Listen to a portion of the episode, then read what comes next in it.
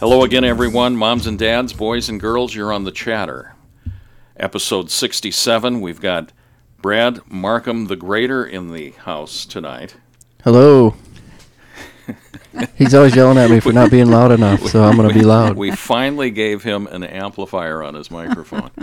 and Colleen, we're here. Oh, yep. Special guest, Christopher Wendt. And we'll talk to Christopher after we pray in the name of the Father, and the Son, and the Holy Spirit. Amen. Remember, O most gracious Virgin Mary, that never was it known that anyone who fled to thy protection, implored thy help, or sought thy intercession, was left unaided. Inspired by this confidence, I fly unto thee, O Virgin of Virgins, my Mother. To thee I come, before thee I stand, sinful and sorrowful. O Mother of the Word incarnate, despise not my petitions, but in thy mercy, hear and answer me. Amen. In the name of the Father, and the Son, and the Holy, Holy Spirit, Spirit, it's a great day. We're talking about the consecration of consecration to Jesus through Mary using the St. Louis de Montfort edition. We're in our second consecration, Colleen, We are. We and we'll uh, finish on the Immaculate Conception mm-hmm. December 8th. December 8th. The guy up. who got us all started on this, well, Brad Markham, but also, I don't think we'd done this without Christopher Wendt, Brad. Christopher Wendt was here in June for our First Friday series out in Platteville and basically lit a spark. We all love Mary here, but he taught us some things and, and lit the fire for us. So Christopher is part of the, um, or actually the president and founder or co-founder, Christopher, of the Confraternity of Our Lady of Fatima. Christopher? Yes, uh, there he is. Yeah. Uh, good evening. My name is Christopher Wendt. I'm the international director of the Confraternity of Our Lady of Fatima. I co-founded that with His Excellence, His Excellency, Bishop Athanasius Schneider of Kazakhstan. He and I both um, uh, thought that we should really try to start an organization that will live out the call of Fatima and bring about the reign of Mary. And so the sole passion and mission of the Confraternity of Our Lady of Fatima is to bring about the reign of Mary, because it's through the reign of Mary that Jesus intends to build the kingship, uh, his his kingdom upon her, her queendom, her reign, or you could say her empire. Mm-hmm. And so that's really the the mission of it, and it was started in um, 2020 in uh, the uh, the spring of 2020. Christopher, I don't think we planned it quite this way, but Colleen, today is a big day. It is the feast of the presentation of the Blessed Virgin Mary, not to be confused with the presentation of the child Jesus in the temple, which is the fourth joyful mystery. Correct. I think a lot of people hear the presentation and they think, "Oh yeah, that's that one mystery with Simeon." And but no, this is when Mary was three, three and a half years old, and she was presented in the temple. So that's today's feast. Why don't we bring everybody up to speed as best we can on that, that feast day? Colleen, you open up here because this is Well, I was Well, reading this morning in The Life of Mary as Seen by the Mystics about the presentation. And so, if you're familiar with this book, these are visions that um, Venerable Anne Catherine Emmerich and Venerable Mary of Agreda had, also St. Bridget of Sweden and uh, St. Elizabeth of Schonau. So, different saints had different visions um, and were told different things about the life of Mary, as well as the life of our Lord. But that's where this comes from. So I read in chapel this morning about the presentation of Mary, and I really found it kind of fascinating. It's not that long, but I'm not going to read the five pages, but just a couple highlights give us the inside baseball. just a couple highlights that I thought was interesting. So this um chapter four says that Mary was three and a half years old when she was presented in the temple. That's pretty young. And that one day three old priests came from Nazareth to give her an examination to see if she was ready to be presented in the temple. And they were very happy with her answers. And the oldest priest said to her, In consecrating you to God, your father and mother promised that you would give up wine, vinegar, grapes, and figs. What other sacrifice do you wish freely to add to those? So here's what Mary said she wanted to also add onto at, that At, at three and a half? at three and a half, right? Um, Mary said she decided to give up fish and meat and milk and all fruits except berries. Also, she wished to sleep on the floor and to get up and pray three times every night. wow. At three years At old. three and a So half. what's left to eat at that point? Did she just live off Sawdust berries or something. Yeah. I'm not sure what she could eat, but the Bread priest about it, huh? The pre and sometimes it can get discouraging when you think, "Man, I'm so far from that." Right? Right. I mean, I warm up my car before I get in it in case it's a little chilly. I'm just like bad at sacrificing. But, you know, some of the things that the saints do are for admiration and not imitation. But the fact that she was ready to give up all those things, um, Saint Joachim said, Now, my child, that's too much. Her father said, No, that's too much. So then the priest insisted that she should only pray once during the night. And that she should eat her eat fish on the feast days, the great feast days. So they kind of moderated. But you can tell at such a young age her zeal wow. for wanting to make sacrifices. Well, you know, the nightly prayer, too, Alphonsus Liguori relates in the glories of Mary. Now, I don't know if it's when she was three at the presentation, but she continued that practice throughout her life. And she would, she was the greatest theologian that ever lived, you know, the mother of God. And she would wake up in the middle of the night and pray to be a handmaid of the chosen immaculate mother of God. She Mm. knew it was the time of the Messiah, and she Mhm. wanted to be the handmaid. And when the angel greeted her, it's all humility. She's, I'm not worthy of that, even Mhm. though she's the most worthy there is. So, Mhm. Well, it's funny you say that because in this chapter it says that, um, you know, the Lord, it ends by saying, the Lord told her to ask for whatever she desired, and Mary immediately beseeched him at three and a half years old with burning fervor to send the Redeemer to the world. Oh, my. So she had been praying for the Redeemer, like you At were just age. saying, Brad, you know, at that age, all night, every night for that. Um, So, in essence, she was praying that God the Father would send the Redeemer. Hmm And, and he, he is sending the Redeemer, the Savior of the world, to dwell in her. She Right. becomes the Ark of the Covenant. Not Yeah, only so- answering her prayer, but saying, and he's going to come through you. yeah. And how does Mary come to us? Or, excuse me, how does Jesus come to us? Through Mary. So, what would be the will of God to come to Jesus? Who would you go through? Right? And that leads us into the consecration, which Christopher lit the Does. fire for us here. Yeah, you're right. Jesus came to us through Mary, and we should go to him through Mary. Um, it says the other things that she asked for. So it says uh, that Mary immediately beseeched our Lord with burning fervor to send the Redeemer to the world, so that all men might know him, to bless her parents with grace, and to console the poor and afflicted in their troubles. And that gave me some consolation because I thought she's praying for us, right? The poor and the afflicted in their troubles. So she's been praying for us since she was three and a half. So, we're more than 2,000 years. Isn't that awesome? Christopher, you sent something out by email today on the presentation. What's part of your passion to Yeah. all of that? Yeah, I think uh, this kind of coincides and complements what Colleen has been talking about. Um, Colleen presented something from approved apparition and from the mystics, and there's great, uh, there's great um, edification for us to hear uh, what uh, was revealed to these saints that are of great rep- repute, like Blessed Catherine Emmerich and and Saint Mary of Agreda.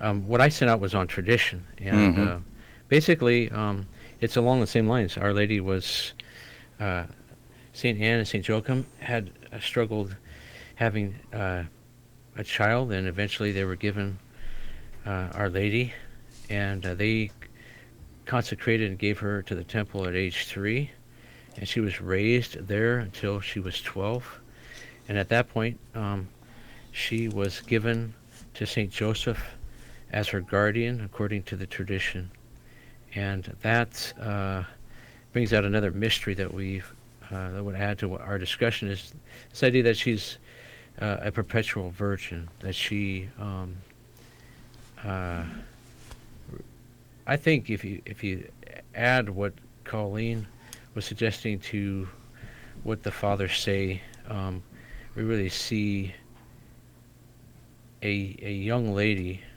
a young woman who was really formed to receive uh, second person of the Blessed Trinity into her into her body and become the mother of God. She was really you can really see the preparation that and how God really uh, led her to the vocation that she would be invited to take when the angel Gabriel came.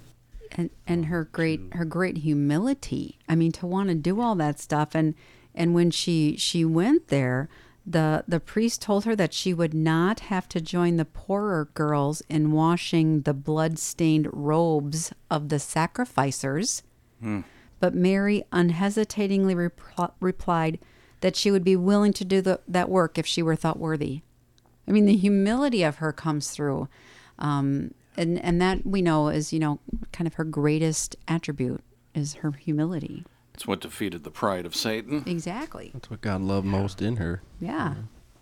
Yeah, even in the uh, the uh, there's a Netflix uh, documentary called "The Devil and Father Gabriel Amorth." I don't know if you all have seen it, but there's at one point it's a live uh, recording of a exorcism of a woman who is possessed, and at one point he just uh, falls back and says the words of Our Lady, "My soul proclaims the greatness of the Lord," and there's no more powerful words that can defeat Satan. There's no more powerful words that we can say when we feel troubled by the devil, whether it's through temptation or if he's just trying to harass us. What can we learn from Joachim and Anna, who are Saint Anne, who are uh, not blessed with children? They pray and they pray and they pray to have a child, and they make a vow that if you give us a child, we're going to take her to the temple. Isn't that, isn't that a Can you imagine that? You want a child for so long and you beg God for a child. And when he gives you a child, you give that child back. I mean, sometimes that just blows my mind. Well, Hannah did the same thing, right, with Samuel. with Samuel the Right, she- Nazarite? But a lot of people give lip service to these children are really God's. But I mean, they prayed for so long, and after only having her three and a half years with them, sent her to the temple.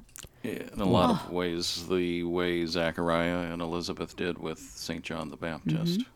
And Mary herself, she knew that the crucifix was coming and she lived with that sorrow her whole life, but she offered it for God because she knew that would bring redemption. hmm Well, there you are. That's that's about um, what the presentation is. If you didn't know before, the presentation of Mary, distinct from the presentation of our blessed Lord. Well, and you know, there's a local connection here because the Presentation Sisters, their name is the Presentation of the Blessed Virgin Mary, you know, up there on Mount Loretto. Oh, sure no, it no, is. no, no, on Carter. Carter.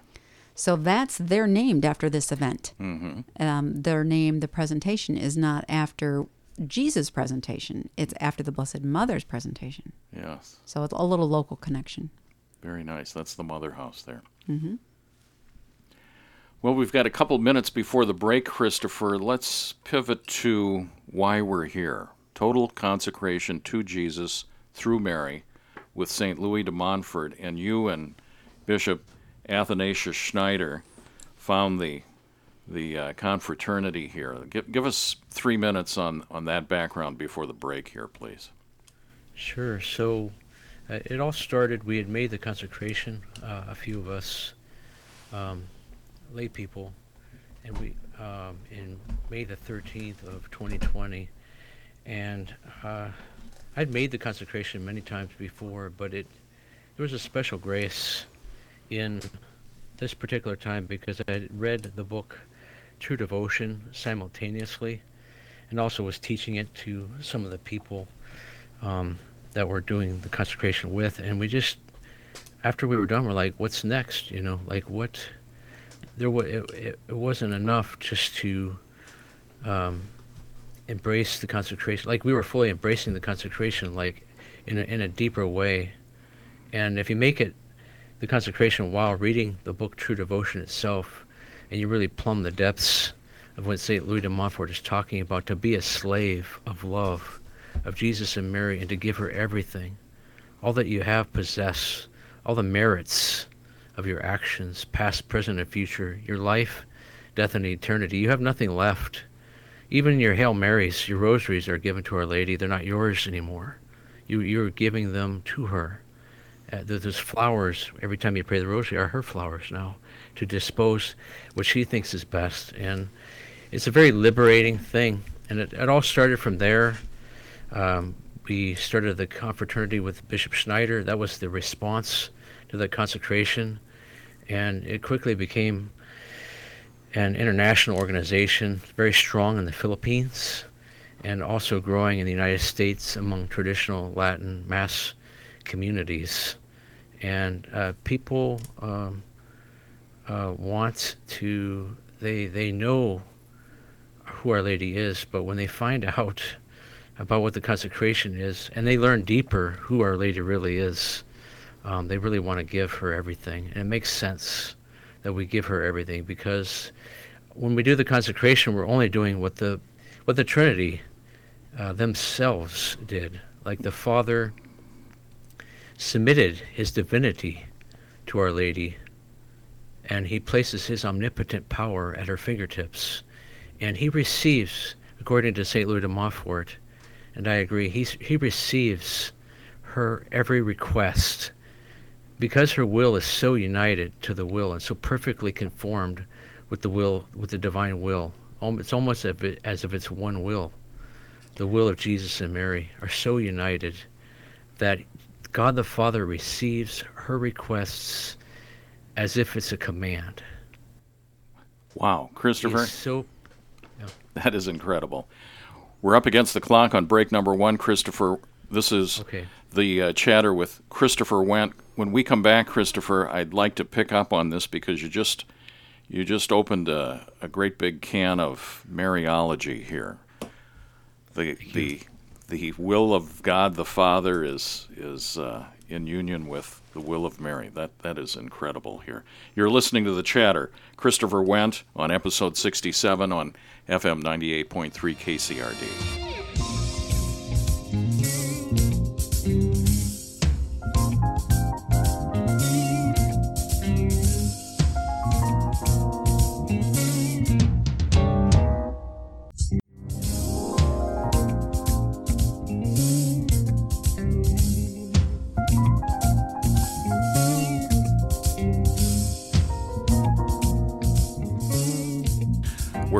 In the studio. Colleen, I don't know if we should take breaks here. Christopher keeps going and going, and, and I know, uh, we, I know. We're, we're not recording. So. Good stuff, and and I want to interrupt, and then I don't because he keeps saying more good stuff. So so we're going to get back on track, re-engage. Christopher, you blew me and a bunch of people away. Brad, how was it said? Uh, the will of God the Father. Go down that road. Please. Yeah. So, and I learned this from Christopher, but so some theologians talk about Mary as commanding God, which is something that is a challenge when you think through, you know, omnipotence being commanded by someone. But it's because their wills are so aligned that whatever she asks for, he already wants to grant it. Mm-hmm. And we actually see this in Scripture when uh, she approaches a, Jesus at the wedding feast of Cana Mm. and says, Hey, they're out of wine. Go make more wine. And he says, Woman, it's not my time. And what does she do? She immediately turns around and says, Do whatever he tells you. Mm-hmm. So the the surface, it looks like Jesus is saying, I'm not doing it. Mm-hmm. And Mary said, Well, I asked him to, so he's Mhm. going to do it. hmm What say you, Christopher? Yeah, the assumption. I mean, it's biblical. What I'm saying is biblical, and it's very, it's very, um, it's very radical, and and frankly, it's been kind of lost. There's a there's kind of a, a anemia, a, uh, a a kind of Mary Marian minimalism that really makes Our Lady out to be just a model disciple or a mother of the church, and that's a very anemic view of Our Lady. Our Lady is Why is She's a powerful woman. Uh, because because okay, so she's a model disciple, fine, But but what about Mother of God? What about her? What about omnipotence at her fingertips? You know, like God, eh, we don't really hear about these things, and and, and a lot of this, the Catholic, our Catholic faith about Our Lady has been lost in the United States because of of the heresy of modernism inf- infecting the entire church. When you go back and you read the tradition, what we believe for 2,000 years, we find a different story, a, a much a, a much nobler queen that has an empire at her fingertips. The, everything that is Jesus, his whole entire kingdom, all the angels and saints, everything, is he placed at her disposal to to work out the salvation of of all of humanity. Now, and that kind of leads me. Go ahead. That leads me to uh, the second person of the Blessed Trinity, who also consecrated himself to Our Lady. He he placed his entire divinity into her, and and it passed. His entire divinity passed through her uh, cooperation with the Holy Ghost, and she became the mother of God, the mother of the God Man, and and he submitted himself as a speechless babe, all the way past the um, finding in the temple, all the way to his age at 30. He submitted himself in a silent um, consecration, where he submitted himself to her. And then it wasn't until her at the wedding feast of Cana, as Mark was alluding to earlier, where she uh, kicked off, so to speak, his public ministry and, and the, the, the next phase of the work of redemption. Well, we read in the Baltimore. so- oh, sorry. I thought you were done, So Christopher. have- no, no, I was just taking a breath. And so he, um, the second person of the Blessed Trinity, also uh, consecrated and submitted himself to Our Lady.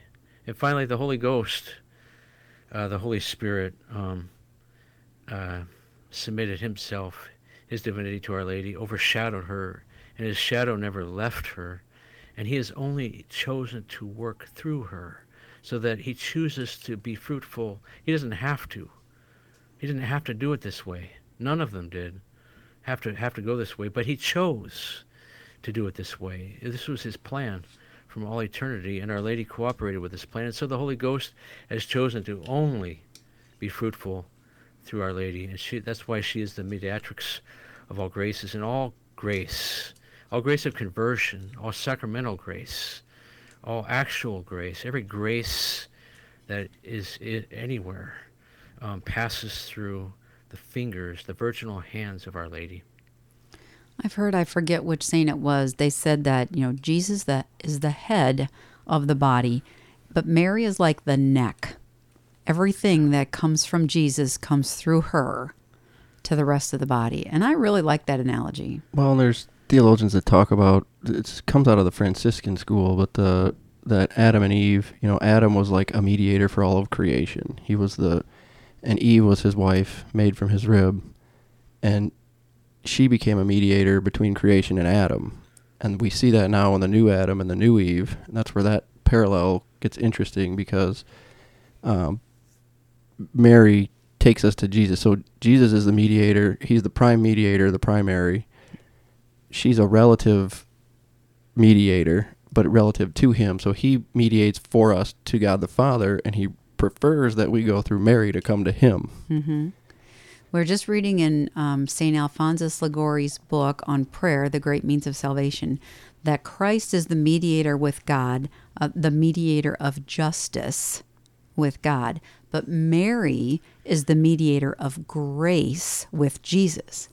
And I thought, ooh, I like that. Well, and the mother of mercy. And then if you think, I was when I interrupted you before, I was thinking of the Baltimore Catechism where it tells us she is the uh, source of his humanity. Well, his humanity and divinity is in the Eucharist. So without Mary and the Holy Spirit, there is no Eucharist. But then, what? Ha- where did he? He spent time in her womb. So as we receive and become the body of Jesus, the mystical body, who becomes our mother? Yep.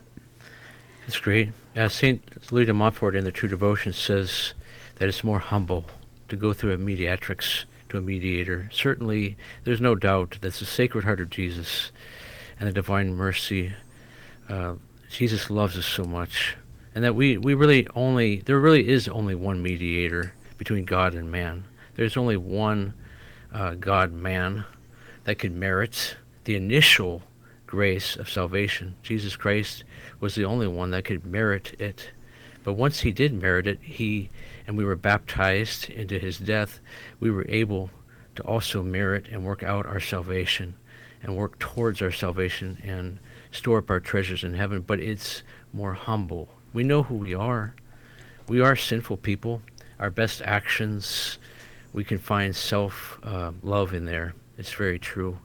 Even in the apostolate, you can find uh, little pockets of pride, little pockets of selfishness or self will or self interest in there. Go, go in- deeper on that, Christopher. Uh, that concept that it is more humble on our part to go through the mediatrix Mary to Jesus. What? Why? Yeah, it's- why it's- is that? Bec- because, for, for many reasons, because God, Jesus is still God.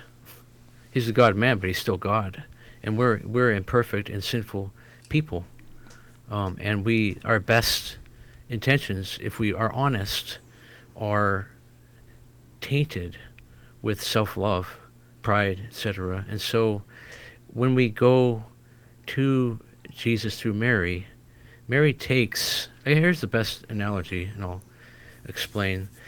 St. Louis de Montfort gives in the True Devotion this story of a farmer. He's got this apple that he he's so proud of the of his apple. It's the best apple in his orchard, and he wants to give it to the king. And he could he could give it to the king. He could try to approach the king and give him the apple. But what if he gave the apple uh, to the queen, and the queen took the apple, um, put it on a golden platter, and put her touch on it, and, and then presented it with a smile to the king? That, that would add a, a layers of perfection on that apple to where the king would be 100% completely satisfied with it. And so when we go to Jesus through Mary, Mary takes our we, we because it's more humble because we know who we are we, we're going to say i know who i am and so it's better that i go to through our lady for her to take my best offering and then hand it on to jesus she will perfect it and make it so pleasing because everything she does is so pleasing to the Father that He's so delighted in it and, and just captivated by it that that it, we will we will um, it'll have her stamp on what we do and it'll be perfected. So, what I think I hear you saying, Christopher, if I'm putting words in your mouth, is that our fallen nature, by way of original sin, even though baptism removes that, we, we're, we're still broken in our humanity.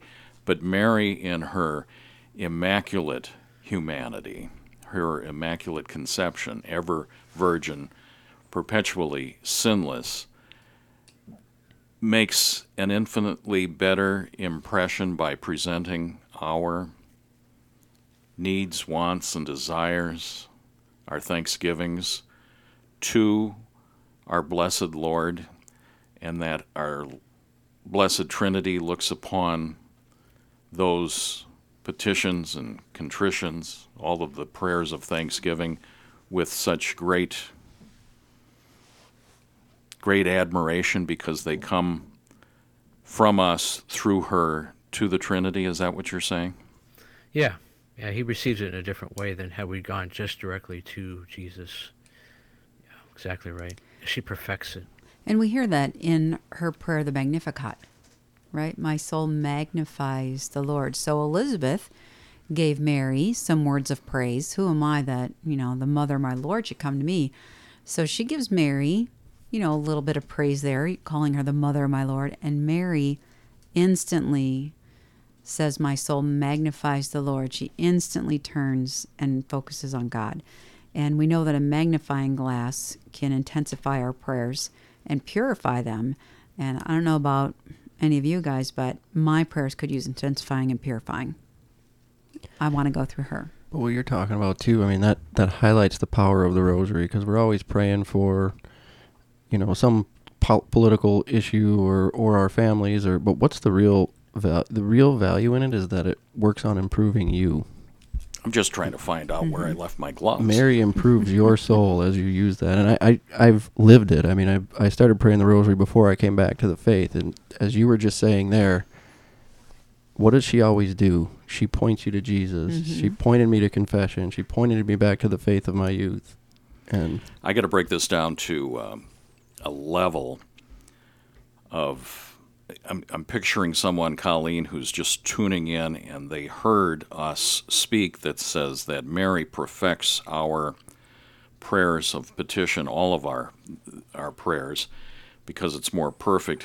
Christopher, you're saying that uh, there, there's two things that are going through my mind. One, people are saying, first, these Catholics wanted me to go to confession to a man, a priest, rather than going right to Jesus and confessing my sins. Now, these are the same guys that want me to go to that woman named Mary and give her all of my prayers. This is I knew they were nuts. I knew these Catholics were nuts. What say you, Christopher Wendt? Sure, I will go to the Bible, and um, uh, we we see when uh, Saint Elizabeth went to visit, or when Mary went to visit Elizabeth, Mary spoke, and when she spoke, power came from her. Uh, to through it was her voice that and the grace that came out of her voice that was passing Jesus' grace through her voice to Elizabeth, and it was heard by Saint John the Baptist, Saint John the Baptist in the womb of Saint Elizabeth, and so Our Lady uh, is was Jesus chose Our Lady to um, to be the vessel of how He was going to work redemption, and so to to make Our Lady just this incubator, this one time deal where we bring her out for Christmas and not this continual. Uh, she she. Did you just call her Mary the incubator at Christmas, Christopher? I think that's what you just said. That's what that's what some people perceive her to be. What I would say is that she uh, is the mother of God, and that that role uh, is longer is more than just on Christmas Day. That she um, she, for example, when she's visiting Elizabeth, is actually communicating grace through her voice that is heard Wow. by a baby inside the womb of Saint Elizabeth, and so uh, that's biblical. So we, so our separated uh, brothers can see that. They can see her at the wedding feast of Ca- Cana, command, so to speak, our Lord, lead His, uh, lead His, uh, be the prime mover of His His public ministry. They can see Jesus refer to him as refer to her as the woman.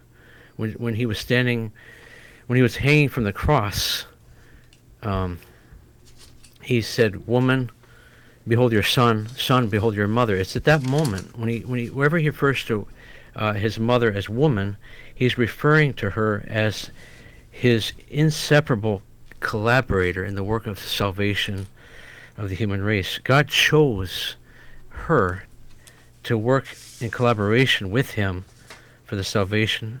Even though he's the one mediator, he, he allows all of us to participate in that. And that's biblical as well, because St. Paul says, I make up what is lacking in the sufferings of Jesus Christ. Jesus, or God, is so humble that he allows us to participate in the work of redemption and to help bring it, it about. Our Lady participated in that in a special way um, as the woman. And when he at on the cross he gave Our Lady to all to all the baptized, and it's at that moment when we're baptized that Our Lady becomes our mother. It's a fact uh, of um, that we can look back and say, "I was baptized, therefore Our Lady is my mother." And and um, as mother, uh, she forms uh, the virtues in us. She she forms Christ in us, and and this is all um, part of tradition. This is all lost um, by a lot of the, the heresies of modernism today, and and um, I can just say again to, to answer your question uh, that um, a lot of what I'm saying today is very biblical. hmm We can we can see it in the Bible. We just have to open our eyes and and, and not have a um, a bias. We need to, to be open to what uh, the Holy Spirit is going to say to us in the Bible. And one of the things that I thought of earlier when you talked about how our understanding of Mary is kind of anemic, um, I was going to ask you at that time about our separated brethren, um, the Protestants, and um, and I wondered if maybe our teaching on Mary has kind of been watered down so as not to offend um, the Protestants or to as a sense of a false sense of ecumenism. Um, of Yeah, ignoring that's- her because you know that she is a difference between us. Yeah, that's a sad. Um, that's a sad fact of, but inside the church, um, as we know, uh, there's a kind of a. Our separated brethren, the the Protestants, really don't uh, understand the Catholic viewpoint, and they they just uh, see her around Christmas time, and that's about all that they uh, want want to really uh, want to see.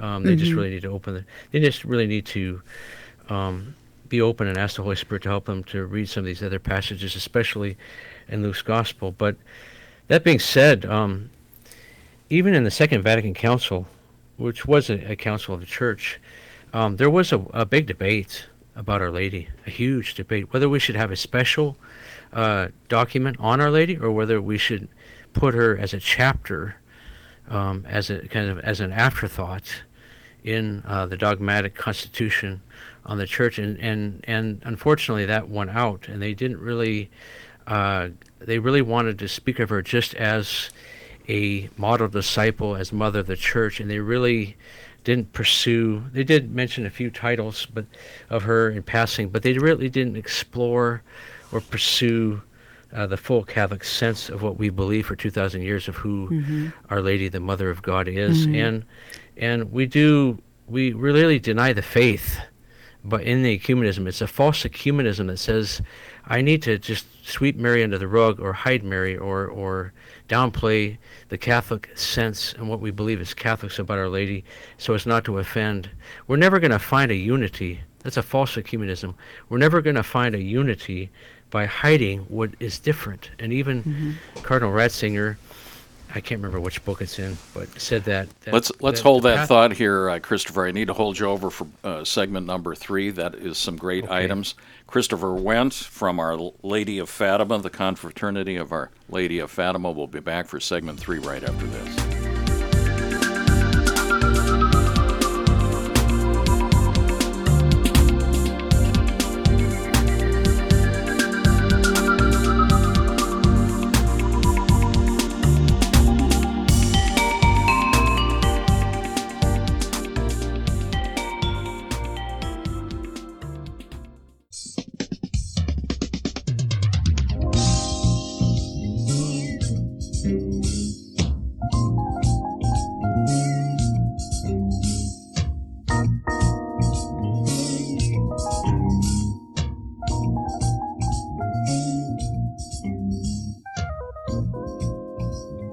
Back in the house. This is a great addition. This is going to uh, kick Advent off, Colleen. It is. So we're recording on Monday the 21st, which is the presentation of Mary in the temple. Mm-hmm. And um, Happy New Year.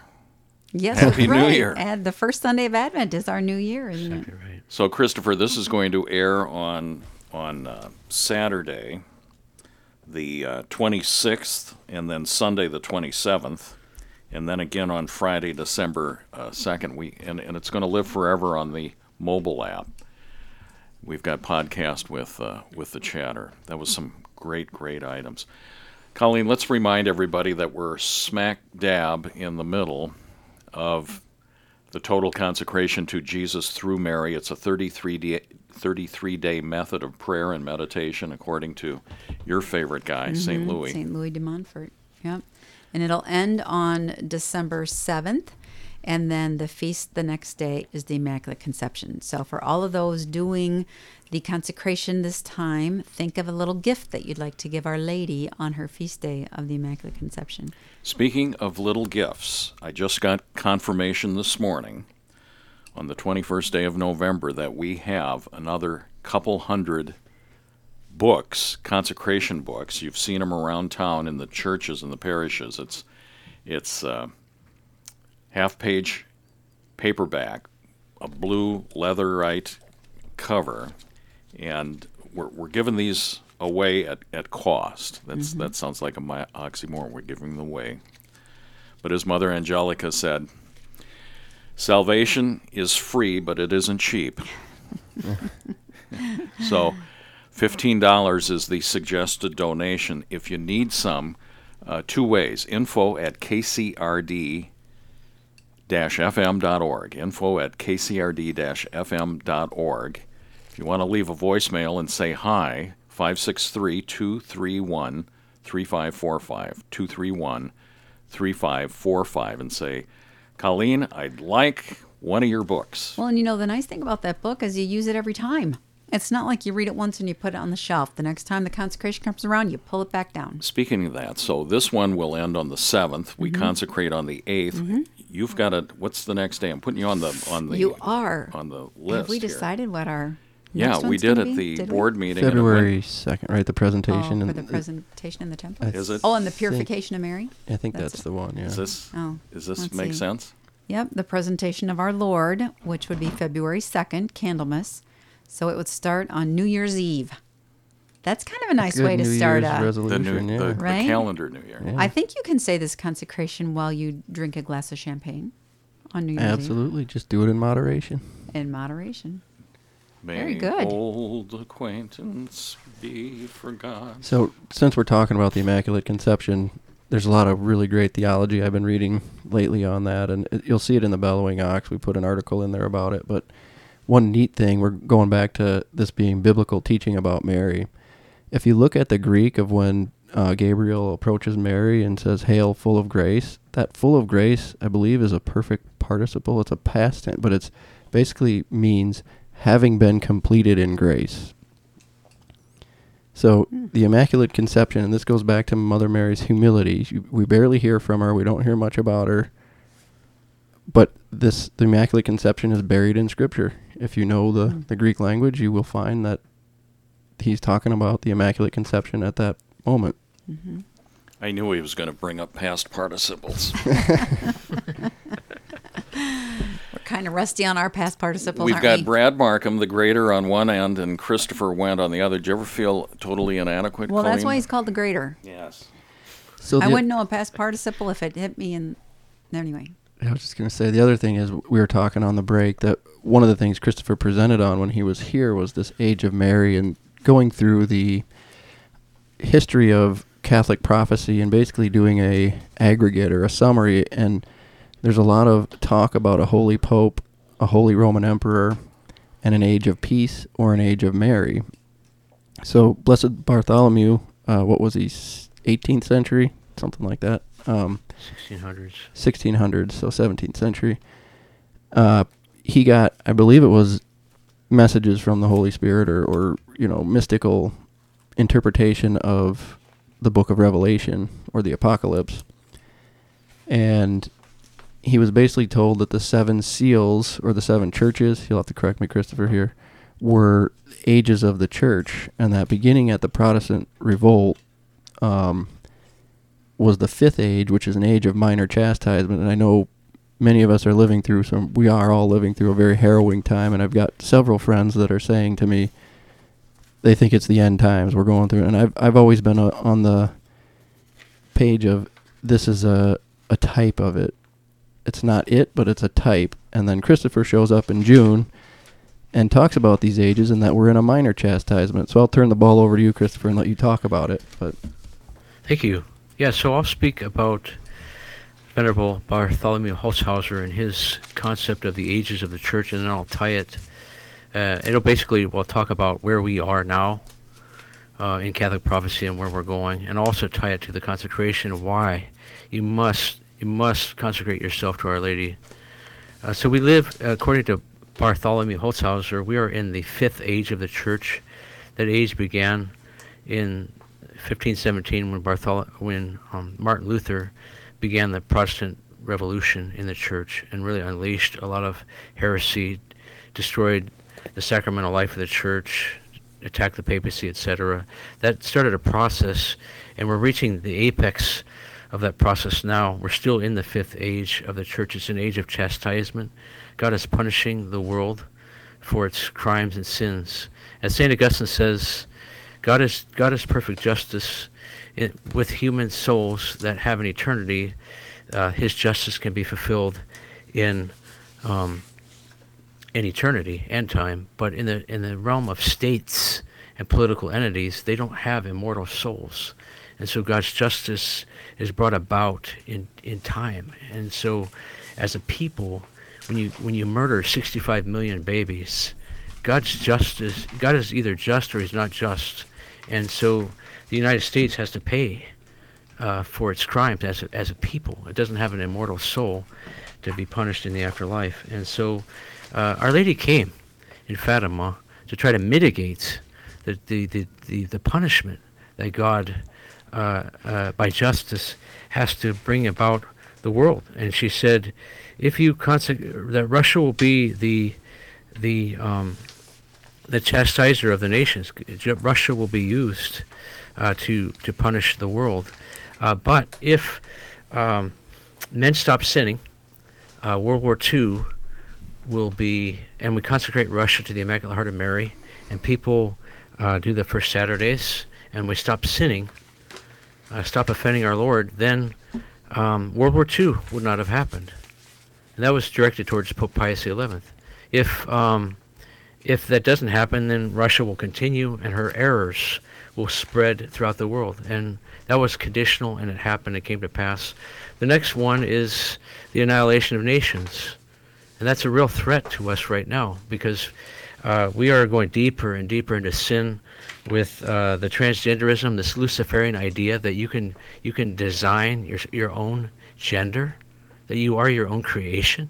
That's so Luciferian and so hostile to God as a creator, and it cries out, and all the uh, homose- the sin of homosexuality cries out to God for justice, and and and uh, and we, we keep are going down this path of the satanic revolution, and um, and the threat for us is the annihilation of nations, which has been prophesied by many approved Catholic prophecies, and even when Sister Lucia wrote down the third secret, which took her many days because she she was physically unable to write the third secret down.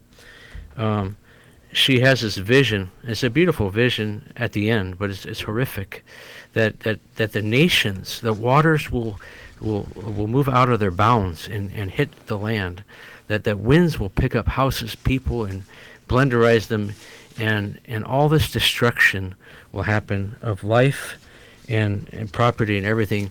But at the end, she has this beautiful um, inward uh, voice that says to her, "One faith."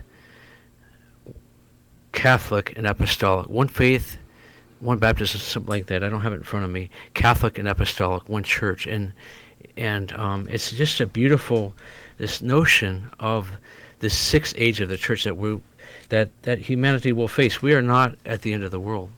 We are in the minor chastisement. After the minor, minor chastisement, Our Lady's Immaculate Heart will triumph. It is the will of Jesus Christ that the heart of his mother will triumph. And this triumph is not going to be an inward spiritual triumph. The triumph is going to be a cultural, social, political, global triumph. How do I know that? Because Our Lady was speaking about social, political uh, ideas. Russia would spread her errors.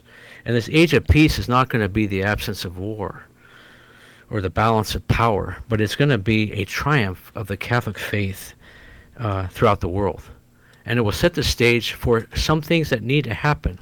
And I can explain this to our separated brothers that there are some things that they know biblically need to happen before the end of the world. One is that uh, that the rest of the Gentiles need to be evangelized, and there are some places, for example, China, where the gospel has not penetrated other countries, um, Thailand, for example, have not been penetrated by the gospel.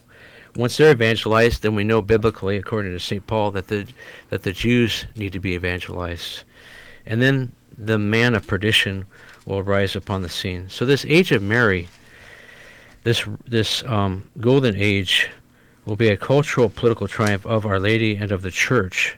And in that time, it's been prophesied for the last thousand years by many approved Catholic prophecies that there will, there will- that there will be a holy council where new beliefs will be taught and clarified, that there will be a holy pope, that there will be a monarch, a king, um, that will come to power and um, and bring order and and uh, this will last for a time. How long we don't know. It could be um, generations. It could be a hundred years, but it'll be a time. And then people, as they always do, will lose their faith.